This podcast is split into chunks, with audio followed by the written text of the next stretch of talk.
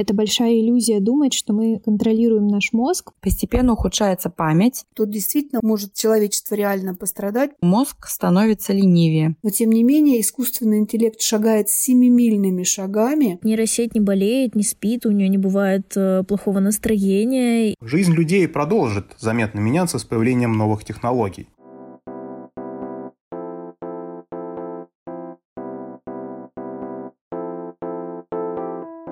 Всем привет! Это подкаст «Автостопом по метавселенной». Это Ксюша Федорова и Даша Пальчунова. Здесь мы пытаемся разобраться в том, что поджидает нас в грядущей метавселенной, какие возможности и угрозы в ней существуют. Мы приглашаем специалистов из разных научных областей, которые помогают нам в этом непростом деле. В этом выпуске мы поговорим о работе мозга в метавселенной, когнитивных искажениях и перспективах использования искусственного интеллекта. Погнали разбираться.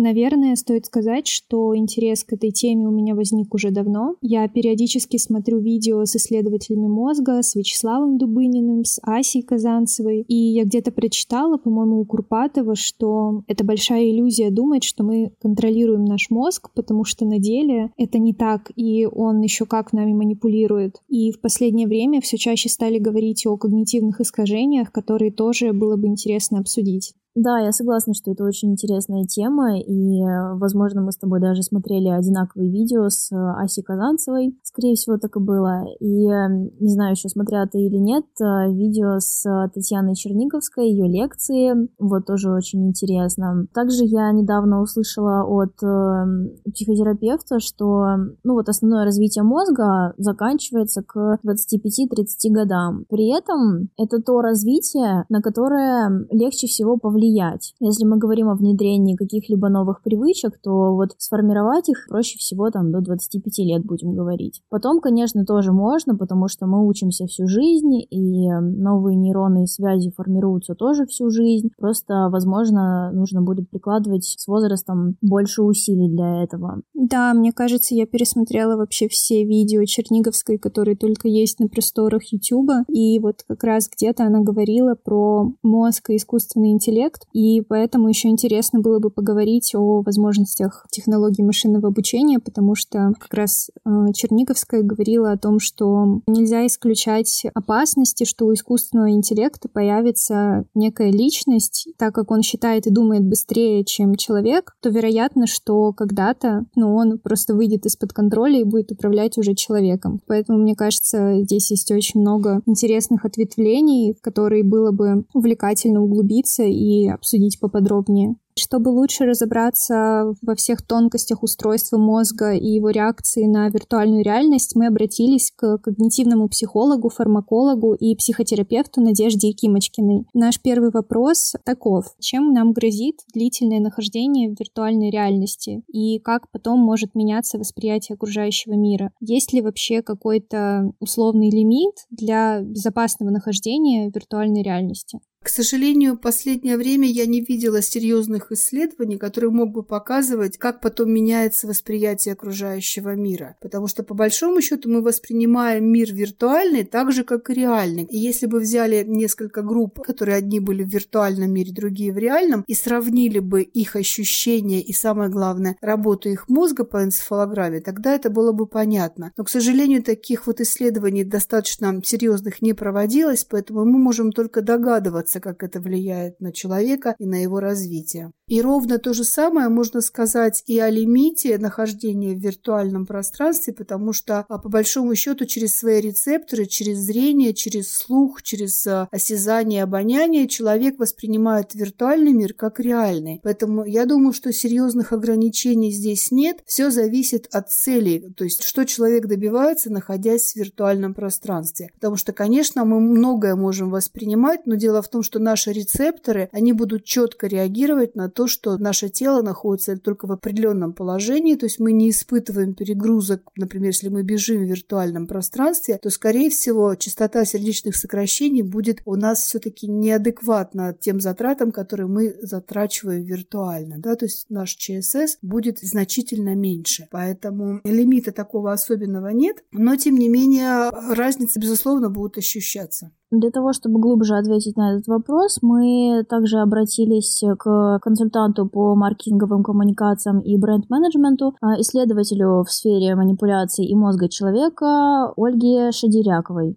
Как в сказке. Что воля, что неволя, все равно. Мы все слышали истории, когда люди, наигравшись в стрелялки, потом открывали огонь по другим реальным людям, потеряв грань между мирами. Но и реальный мир, он редко способен так стимулировать мозг в плане яркости эмоций, как мир виртуальный. Реальность в целом скучнее. Чтобы было ярко, нужно прилагать усилия, тратить, а сначала зарабатывать деньги. А в виртуальном мире достаточно включить экран и все. Все что угодно перед тобой. А так как мы живем в России, почти все это бесплатно. То есть, чтобы получить возбуждение для мозга, не нужно прилагать усилий особых. И получать, э, потреблять это возбуждение можно бесконечно. А учитывая, как мои коллеги-маркетологи все это хорошо упаковывают, соскочить все сложнее. Но пока это Netflix, э, соцсети, телеграм-каналы и все, что идет с экранов. Но потом, видимо, будет намного интереснее и сложнее. Ну и от контраста реальности и виртуальности может быть немало фрустрации, когда реальность проигрывает, хочется больше быть там, где хорошо. Правда ли, что для нашего мозга не существует разницы между виртуальной реальностью и настоящим миром? Наш мозг не видит разницы между реальностью и виртуальным миром. Мозг в равной степени реагирует на все, о чем вы думаете. И в этом смысле а, очень полезное а, такое приобретение – это эффект плацебо, так называемый.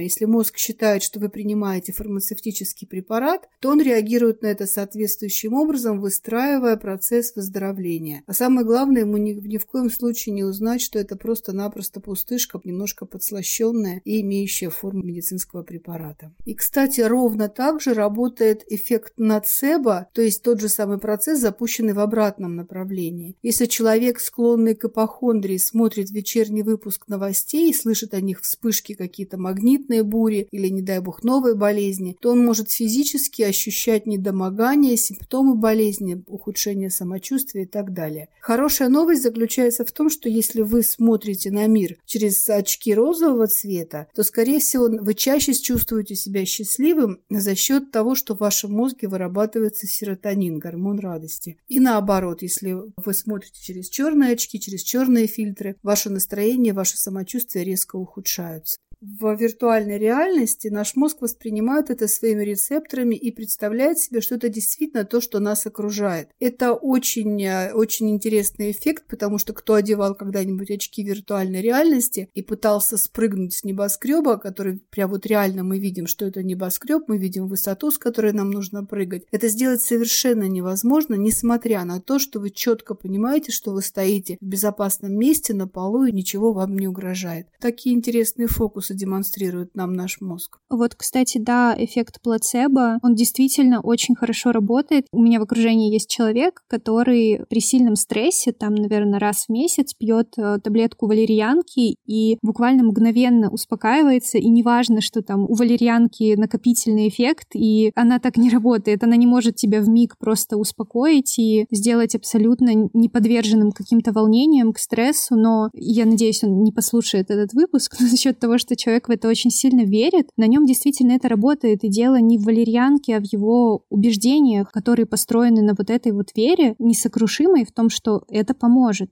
Да, это правда очень здорово работает. Я на себе постоянно наблюдаю, как то, во что ты веришь, что и с тобой происходит. У меня тоже есть пример, но он совсем не технологичный, так сказать. Я, когда была в школе, прочитала книгу, где описывались различные исследования о том, как э, глютен и углеводы, ну вот глютен — это клейковина, которая в муке, как это все влияет на мозг человека. И я настолько впечатлилась этой книгой, что вот э, ты не поверишь, у меня началась э, аллергия на глютен. Она встречается у маленького процента населения. И вот это я после книжки просто взяла и заработала себе эту аллергию. И я целый год не ела хлеб, не ела макароны, не ела никакие булочки и вот все, что связано с мукой. Потом я помню, что я полетела в Стамбул, и в самолете давали хлеб. Я решила просто попробовать хлеб, типа вот как, как мне будет, да. И вот абсолютно не было никакой реакции, хотя раньше была реакция, там буквально через три минуты проявлялась. Это для меня, конечно, было очень интересно. Не вспомню точно, какая мысль была у меня, когда я начала пробовать хлеб. Может быть, я просто была настолько в предвкушении того, что я вот сейчас поеду в Стамбул, и как же мне там не поесть э, всю разнообразную еду, которая там передо мной будет, да? Как же я там буду со своей аллергией выживать?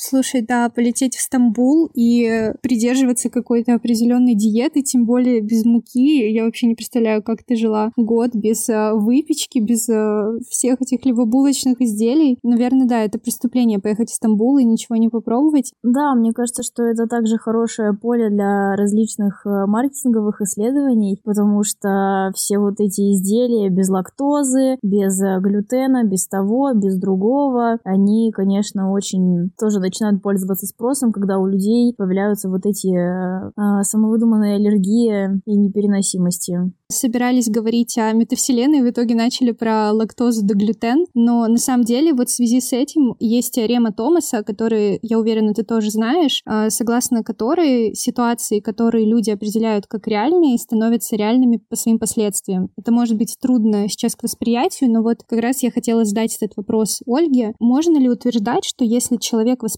как реальность все происходящее в виртуальном мире, то оно будет реально для него по своим последствиям? Сейчас часто можно услышать термин «самосбывающееся» или «самоисполняющееся пророчество», когда люди верят определенной информации и начинают действовать так, будто это истина и будто это точно случится. Их действия в итоге часто приводят к тому, что пророчили. Прибавьте к этому эмоции и фактор миллионов людей, которые в сети, то есть социальное доказательство, если брать термин Челдини, автора чудесной книги «Психология влияния», так как виртуальный мир обладает возможностью неограниченно распространять информацию, то есть есть возможность влиять не просто на отдельных людей, но и на большие массы, глобальную ситуацию. Про последствия еще хотелось бы добавить, интернет ничего не забывает. Если мы что-то удаляем, мы удаляем это только у себя.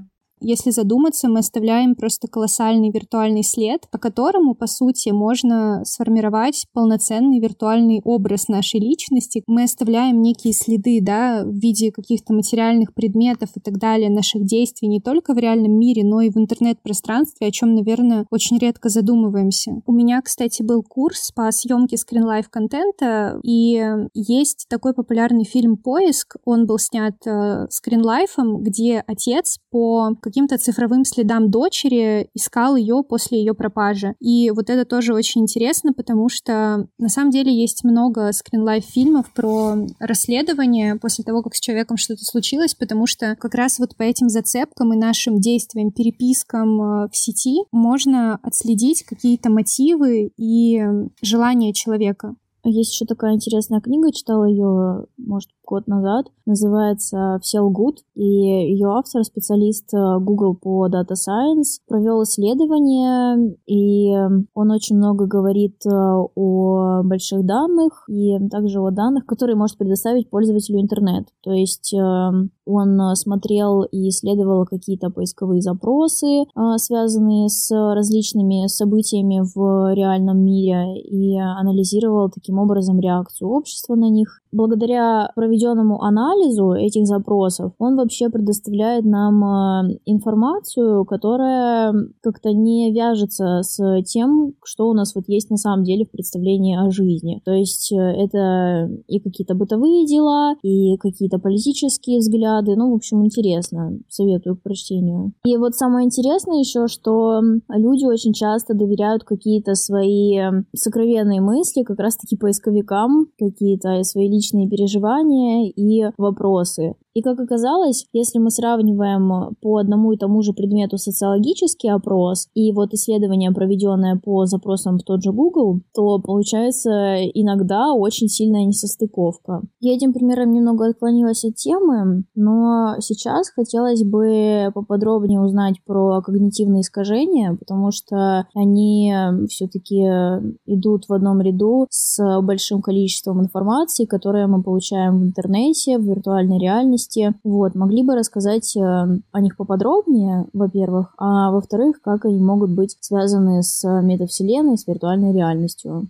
Когда возникают когнитивные искажения? При избытке информации, при, наоборот, ее отсутствии или непонимании деталей. Например, нечеткое фото, непонятный ракурс, игра слов, подмена понятий. При призыве к быстрому реагированию. Ну и когда переполняют эмоции. Когнитивные искажения – это защита мозга такая, чтобы не сломаться. Искажения помогают обобщить информацию и встроить ее в какую-то систему, чтобы мозгу было на что опереться. Примеры искажений – эффект первичности. Информация получена получено первое верное, эффект авторитета. Верю человеку, значит верю тому, что он говорит. Социальное доказательство или тысячи лайков просто так не поставят. Все репостят, значит это правда. Ну и самое известное, наверное, это confirmation bias, предвзятость подтверждения или склонность к подтверждению, когда человек во всем видит то, что уже есть у него в мозгу. То есть это соответствует его знаниям, убеждениям, мыслям, и он не будет замечать или избегать будет информации, которая противоречит и не вписывается в эту картину мира. Например, эффект знакомого. То, что мне уже встречалось, кажется мне хорошим или верным. И с частотой этих встреч ощущение будет усиливаться. Эффект наблюдателя. Существует только то, что я вижу, или то, о чем я знаю. И я отвергаю то, чего я не знаю. Ну, также есть многие другие из этой группы. Как уменьшить искажения? Самое действенное, конечно, это отключение просто потока информации, то есть не подписываться на 100-500 телеграм-каналов, включать критическое мышление, спрашивать себя, я этому верю, потому что мне нравится тот, кто сказал мне об этом, я верю источнику, ресурсу, или правда сама информация проверенная и достоверная. То есть нужно обязательно делать факт-чекинг, особенно перед тем, как что-то шерить. Ведь когда мы что-то шерим, мы начинаем нести ответственность не только перед собой, но и перед другими людьми за то, что мы шерим вот это социальное доказательство чем-то мне напоминает эффект толпы. Я не знаю, корректно ли это вообще так называть, но я чувствую себя подверженной этому эффекту толпы, когда, например, вижу количество лайков на какой-то публикации и думаю о том, что значит это что-то достоверное, потому что, ну, лайков-то много. Но когда я начинаю задумываться о том, что вообще-то все эти люди могли подумать точно так же, то есть достаточно было буквально а, нескольким десяткам человек а, в это поверить или просто бездумно поставить лайк, лайк, а потом уже просто срабатывает вот это социальное доказательство, что ну люди-то ерунду лайкать не будут, значит это правда. И вот это я, наверное, больше всего замечаю на себе. Когда ты заходишь в Инстаграм уставший, хочешь просто расслабиться и отдохнуть, а, вот это критическое мышление, оно очень сильно притупляется, и ты не можешь анализировать информацию так, как бы ты ее анализировал с а, свежим сознанием, да, полностью включенный, мы наблюдаем, как э, большая часть жизни очень-очень стремительно переходит в онлайн-пространство после пандемии, и в связи с этим э, есть вопрос, могут ли возникнуть какие-то угрозы для мозговой активности в связи с таким переходом а скорее всего будут незначительны эти угрозы. Но что касается эмоций, да, тут действительно может человечество реально пострадать, потому что мы отличаемся от искусственного интеллекта, который сейчас повсеместно внедряется, в том числе в виртуальную реальность. Мы отличаемся нашей эмоциональной составляющей. И мы зачастую реагируем на те или иные угрозы или на те или иные события нашей жизни не столько с точки зрения нашего интеллекта, сколько с точки зрения эмоций, то есть выработки гормонов, либо стресса, либо радости и так далее. А вот здесь, конечно, будут небольшие отличия от реальной жизни, потому что не думаю, что адекватное выделение гормонов радости или гормонов стресса будет адекватно в реальности и в виртуальном пространстве. Хотя, как я уже упомянула, вот эта стрессовая история, когда нам нужно будет прыгнуть с крыши небоскреба, да, мы испытываем ровно те же самые чувства, то же самое сердцебиение, тот же самый страх. Но, тем не менее, человеческие эмоции, человеческое сознание – это очень тонкая материя, до конца не изученная при том, которая, скорее всего, будет отличать человека, находящегося в виртуале, от человека, находящегося в реальной жизни. Знаете, я как-то смотрела кусок интервью Дани Милохина, Ксении Собчак, где она задавала ему, в общем-то, банальные вопросы, а он не мог вспомнить ответы и сказал такую фразу, которая, наверное, все резюмирует. «Я не запоминаю». Вот это о том, о чем сейчас говорят многие ученые. Постепенно ухудшается память, но и в то же время мы прекрасно гуглим, ориентируемся и ищем варианты решения проблем, даже если в голове нет этой информации. Но это реактивное поведение, то есть в ответ на запрос, на раздражитель, на внешнее, а не осознанное усилие изнутри и не результат постоянной работы. То есть можно условно сказать, что мозг становится ленивее.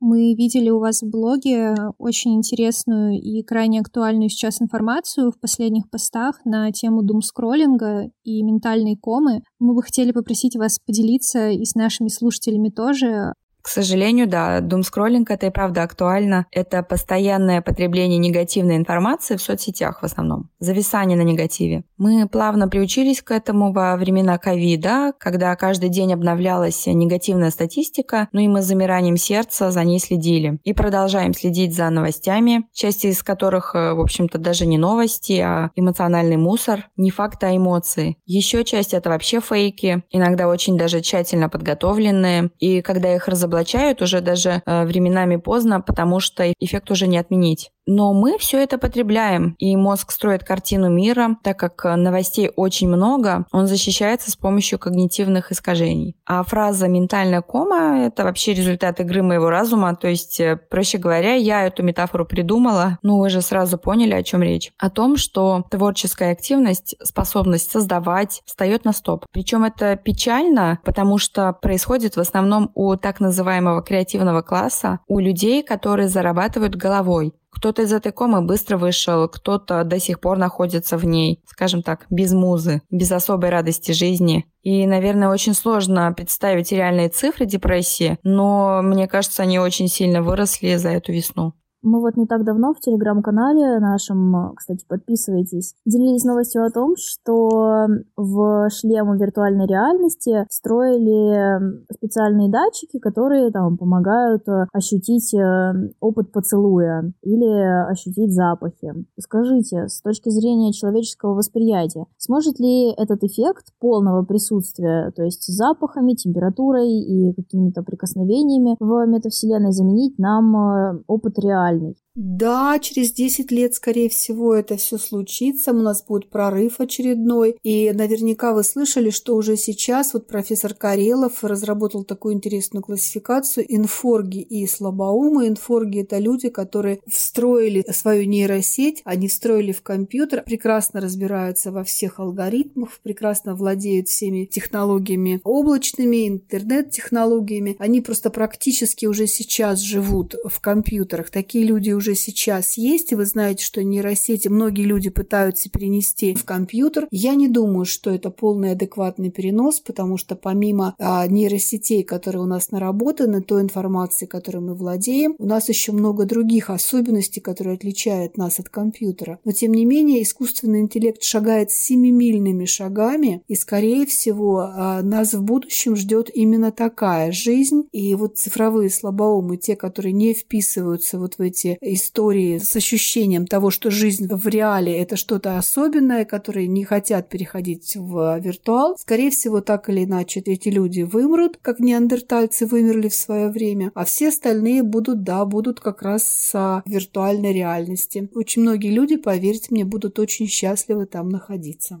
Надежда очень часто в своих ответах э, упоминала искусственный интеллект, без освещения которого, вообще, мне кажется, невозможен этот выпуск. И в связи с этим мы решили обратиться к разработчику-исследователю в области беспилотного транспорта и эксперту в сфере разработки искусственного интеллекта Леониду Столярову. Насколько мне известно, искусственный интеллект сейчас играет э, важную роль в разработке приложений, которые ориентированы на потребителя. И для создания умных иммерсивных миров в метавселенной будет использоваться и дополненная, и виртуальная реальность в сочетании с искусственным интеллектом и блокчейном. Ну, то есть э, метавселенная — это смесь технологий. Благодаря этому она существует, собственно говоря. Можете поподробнее рассказать, какие именно технологии искусственного интеллекта сейчас применяются в виртуальной реальности? Я бы сказал, приложение виртуальной и альтернативной реальности на сегодняшний день находится в начальной фазе своего развития. Тем не менее, уже сейчас ясно, что технологии искусственного интеллекта, ну или что можно говорить то же самое машинного обучения, играют крайне важную роль в таких приложениях, как, в общем-то, и в целом в современном цифровом мире. Ведь на самом деле в повседневном мире нас окружает огромное количество приложений, так или иначе использующих технологии искусственного интеллекта, да, от э, рекомендательных сетей, от рекомендаций в соцсетях, э, да, и поиска в интернете, э, до, в общем-то, прогноза погоды или автоматического перевода. Все эти технологии оказываются актуальными и используются и в мире там, виртуальной альтернативной реальности. Если же говорить о каких-то применениях искусственного интеллекта, специфичных именно для виртуальной реальности, то, мне кажется, здесь стоит в первую очередь обратить внимание на два из них. Это алгоритмы, позволяющие ну, скажем так, перенести объекты а, реального мира и их свойства в виртуальную реальность, а также интерфейсы взаимодействия человека с виртуальным пространством. Это такие технологии, как, а, например, трехмерная реконструкция реальных объектов в виртуальном мире, распознавание голоса, речи, считывание и анализ а, позы, жестов человека и другие подобные. Обозначенные задачи, строго говоря, решались без применения искусственного интеллекта, ну, однако его применение позволяет радикально повысить качество работы алгоритмов, вводя опыт взаимодействия человека с виртуальной средой, то есть опыт погружения на абсолютно другой уровень. Речь идет о сложных нейронных сетях глубокого обучения, как это, в общем, это, ну, на самом деле, можно сказать, доминирующая технология на сегодняшний день в машинном обучении, ну, однако могут применяться и какие-то другие, более специфичные алгоритмы.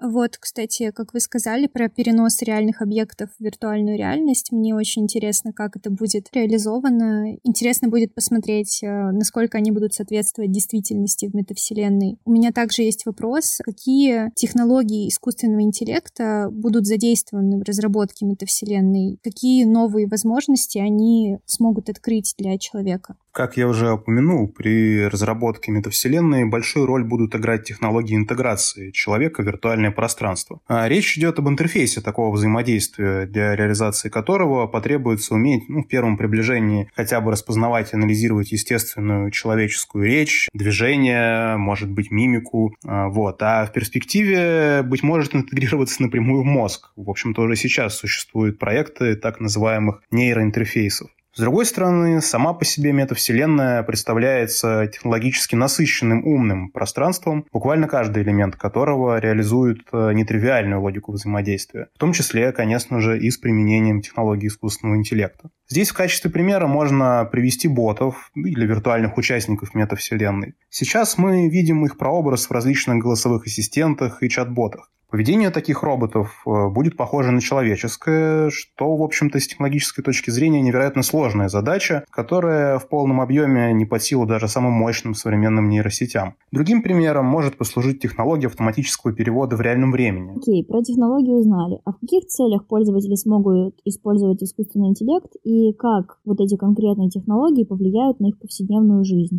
Опять же, уже сейчас мы окружены технологиями в той или иной мере опирающимися на искусственный интеллект. Честно говоря, сложно сказать, какие принципиально новые задачи могут быть решены с использованием технологий искусственного интеллекта в будущем и какие возможности они для нас откроют. Однако, можно сказать наверняка, жизнь людей продолжит заметно меняться с появлением новых технологий. Полагаю, что основными векторами этих изменений будут, э, во-первых, рекомендательные технологии, которые формируют, э, можно так выразиться, информационное окружение человека в цифровом пространстве. Во-вторых, э, это всевозможные, назову так, вспомогательные технологии, в общем, позволяющие упростить бытовые задачи, вроде похода в магазин или же даже получения медицинской помощи. А тенденция здесь такая, что человек будет все меньше взаимодействовать с другими при решении этих задач. Действительно, даже я, как обычный потребитель, наблюдаю эту тенденцию, что человек все меньше и меньше взаимодействует с другими людьми при э, выполнении каких-то задач, особенно повседневных. И если в ближайшее время их будет все меньше и меньше, то я даже не знаю, хорошо это или плохо, потому что, с одной стороны, хорошо. Я, например, очень сильно привыкла к кассам самообслуживания в последнее время в супермаркетах, и в последний год я что-то покупаю только через них. Но, с другой стороны, я не могу так однозначно судить о этой тенденции, потому что грустно, что вот эта замена технологиями реальных людей лишает возможности каких-то смолтоков, которые могут поднять себе настроение на целый день, условно, когда ты там заходишь за кофе, и какая-то пара фраз, которыми ты перекидываешься с бариста, заряжает тебя на весь день, поднимает настроение, или когда какая-то случайная встреча там с тем же самым продавцом может открыть для тебя какие-то новые возможности, потому что этот человек параллельно там увлекается каким-то удивительным хобби, которым увлекаешься ты. Поэтому, да, наверное, здесь нельзя однозначно судить. Ой, как раз про кассу у меня есть э, такой новый кейс. Э, мой знакомый переехал в новую страну по работе, и э, он не знает языка, недавно покупал продукты в супермаркете и не смог из-за чего-то объясниться с продавцом на кассе как раз-таки. И, наверное, после того, как они там минуту-полторы пообъясняли друг другу что-то на жестах, оказалось, что сотрудница магазина говорит по-русски, они в итоге друг друга поняли, обменялись телефонами, и вот получилось так, что у моего друга друга появилась новая знакомая в новой стране, которая там, если что, ему может как-то помочь, э, что-то рассказать. И непонятно, получился ли бы у него такой опыт, если бы он э, покупал продукты постоянно на кассе самообслуживания. Вот этот кейс, мне кажется, он классно иллюстрирует то, что живой контакт, он все равно дает тебе больше возможностей да, вот такие ситуации, они вообще даже, мне кажется, не подвергаются сомнениям, что всегда будет потребность в живом общении, в какой-то помощи от э, настоящих людей в настоящем мире, да. И Хотелось бы узнать конкретно про то, есть ли риски в связи с появлением новых э, технологий искусственного интеллекта. А, например, вот правда, что в ближайшее время такие технологии могут вытеснить людей с э, их рабочих мест и полностью заменить человека в каких-либо отраслях. Да, конечно, риски, безусловно, есть, и об этом говорят эксперты, многие их опасаются. А совершенно точно искусственный интеллект и технологии машинного обучения будут вытеснять людей с их рабочих мест. Вполне вероятно, что это коснется и целых отраслей. Сложно давать какие-то конкретные прогнозы по времени, в какой перспективе это случится, но я думаю, что это не заставит себя долго ждать.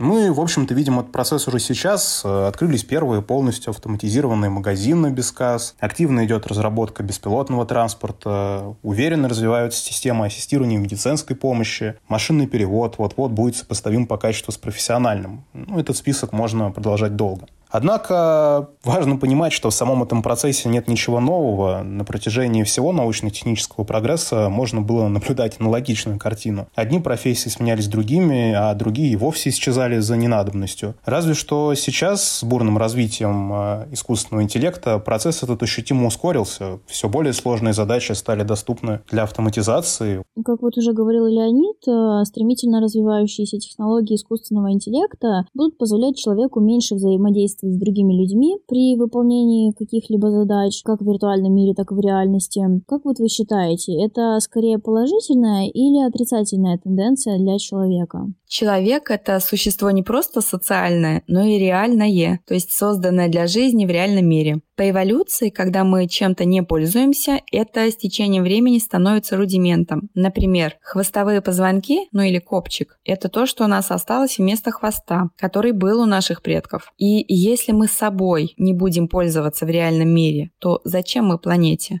Подводя итог наших сегодняшних обсуждений, я бы хотела сказать, что меня лично больше всего впечатлил и затронул разговор о нейросетях и технологиях в целом, которые уже заменяют и будут продолжать заменять труд человека. Мы вот подробно поговорили про кассы, а я приведу еще пример. В студию Артемия Лебедева есть нейросеть Николай Иронов, с помощью которого они генерируют логотипы. А, заказчик пишет название компании, платит, а, по-моему, 10 или 20 тысяч рублей и получает сотни вариантов логотипа, да еще и с возможностью корректировать анализировать цвета и шрифты. В одном из выпусков своих новостей Артемий Лебедев говорил, что в скором будущем такие нейросети смогут заменить большую долю графических дизайнеров, которые прямо сейчас есть на рынке. Это, в принципе, понятно, ведь нейросеть не болеет, не спит, у нее не бывает э, плохого настроения или отсутствия вдохновения, то есть того, что есть у любого человека, да. Я пока не знаю, как отношусь к этому, как э, человек, работающий в сфере дизайна, но я думаю, что такой прогресс — это еще один повод не переставать учиться учиться и совершенствоваться в какой бы сфере ты ни работал